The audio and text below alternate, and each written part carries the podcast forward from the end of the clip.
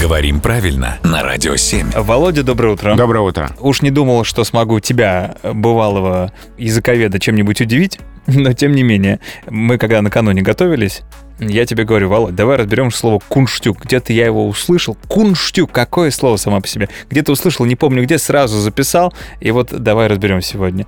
У тебя глаза были достаточно большие, когда ты услышал это слово впервые. А, да, я это слово раньше не знал. Я- За что я и люблю наши встречи. Я сам узнаю для себя много нового. Мгм. А- Взаимно. Но это очень старое слово.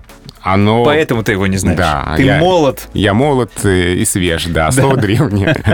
Оно в словарях иностранных слов начала 20 века встречается. Так, но мы с тобой тогда не присутствовали Э, лично. Вообще, да. А, Со значением фокус, ловкая проделка. Кунштюк. Да, и слово это заимствовано из немецкого языка, и там два корня. Корень кунст, Так. искусство, и корень штук, кусок. Кусок искусства. Да, кунстштук. Но это слово в современной речи мало употребительно. Дамы и господа, милостивые государи, сегодня на арене цирка иллюзионист, и он покажет вам кусок искусства и кунштюк, что, в принципе, одно и то же. Спасибо, Володя.